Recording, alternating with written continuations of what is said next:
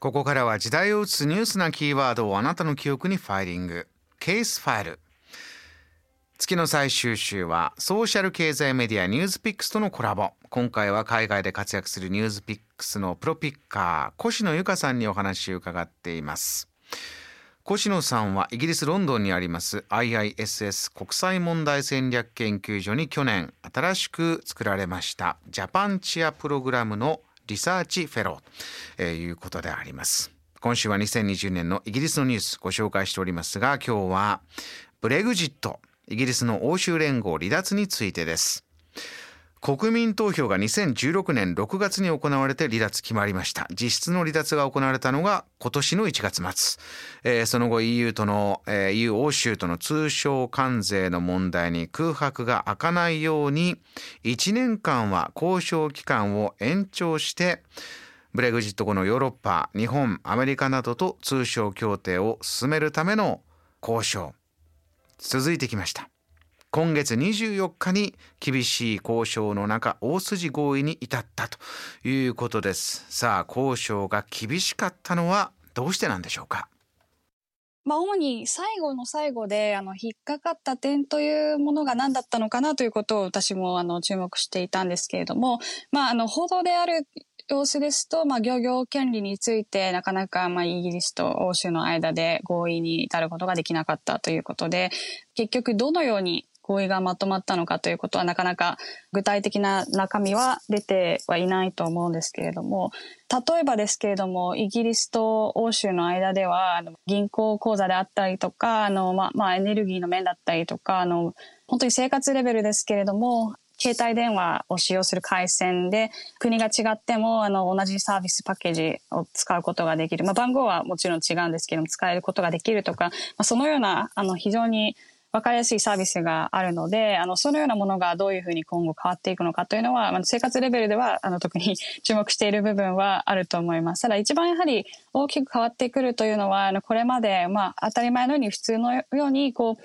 欧州の方々がイギリスの中で、あの、仕事を得てきて、特にあの、イギリスはやはりもちろんあの、金融のあの世界でも中心地でありますので、金融機関で特にフランスとかあの欧州から大陸から来た方々がいる中で、皆さんすぐに自動的に働くというよりも、やはり様々な書類とか、まあ、ビザの申請っていうのが今後必要になってくるというのは大きな違いになってくるんだと思います。しかし、あの、なかなかその、どのように具体的に離脱後に変わるのかという生活レベルでの話もなかなかこう、わかりづらい部分が多いんですね。やはり住んでいても。なので、本当にブレグジットの影響というのは、やはり2021年以降に感じることができるのかなというふうに考えています。うん、イギリスに住んでいてもなかなかわからないというところがね、本音なようですけれども、越野さん、これからどんなことを懸念してるんでしょうか？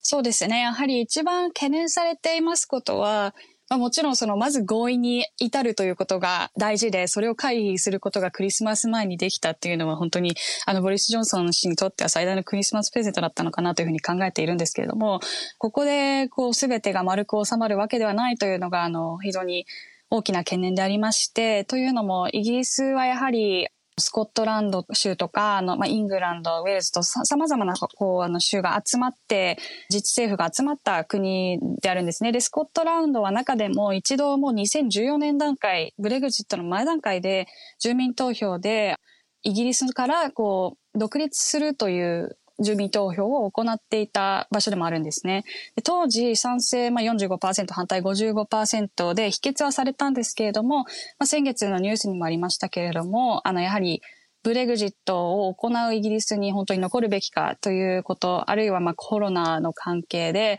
イギリス政府の対応がなかなかこう信頼できるものではないということで、スコットランド自治政府の中でももう一回独立をめぐるあの住民投票を行うべきなのではないかという声も高まっているような現状にありまして、あの歴史的に振り返ってもやはり例えば、じゃあスコットランドがもし独立の動きを行ったとしたら、まあ、ウェールズがまた独立の動きを行うのではないかという本当にイギリスが解体してしまう最悪のシナリオというのも全くないわけではないですし何よりもまあ欧州の中でも様々なあのマイノリティの方々が住んでいる自治政府が独立を主張し始めるという、まあ、いわゆるドミノ連鎖的なことが行われないというあのことはないという懸念が高まっています。さあそして日本について見ますとこのブレグジットの通商協定でヨーロッパアメリカなかなか交渉がまとまらないという中日本は通商協定が初めてまとまった国だったというところで、えー、この経済的なパートナーシップの重要性日本イギリス、えー、感じられ始めてるんじゃないかというようなお話も越野さんされておりました。さあ明日は 5G と日英のパートナーシップについて詳しく伺います。以上ケースファイルでした。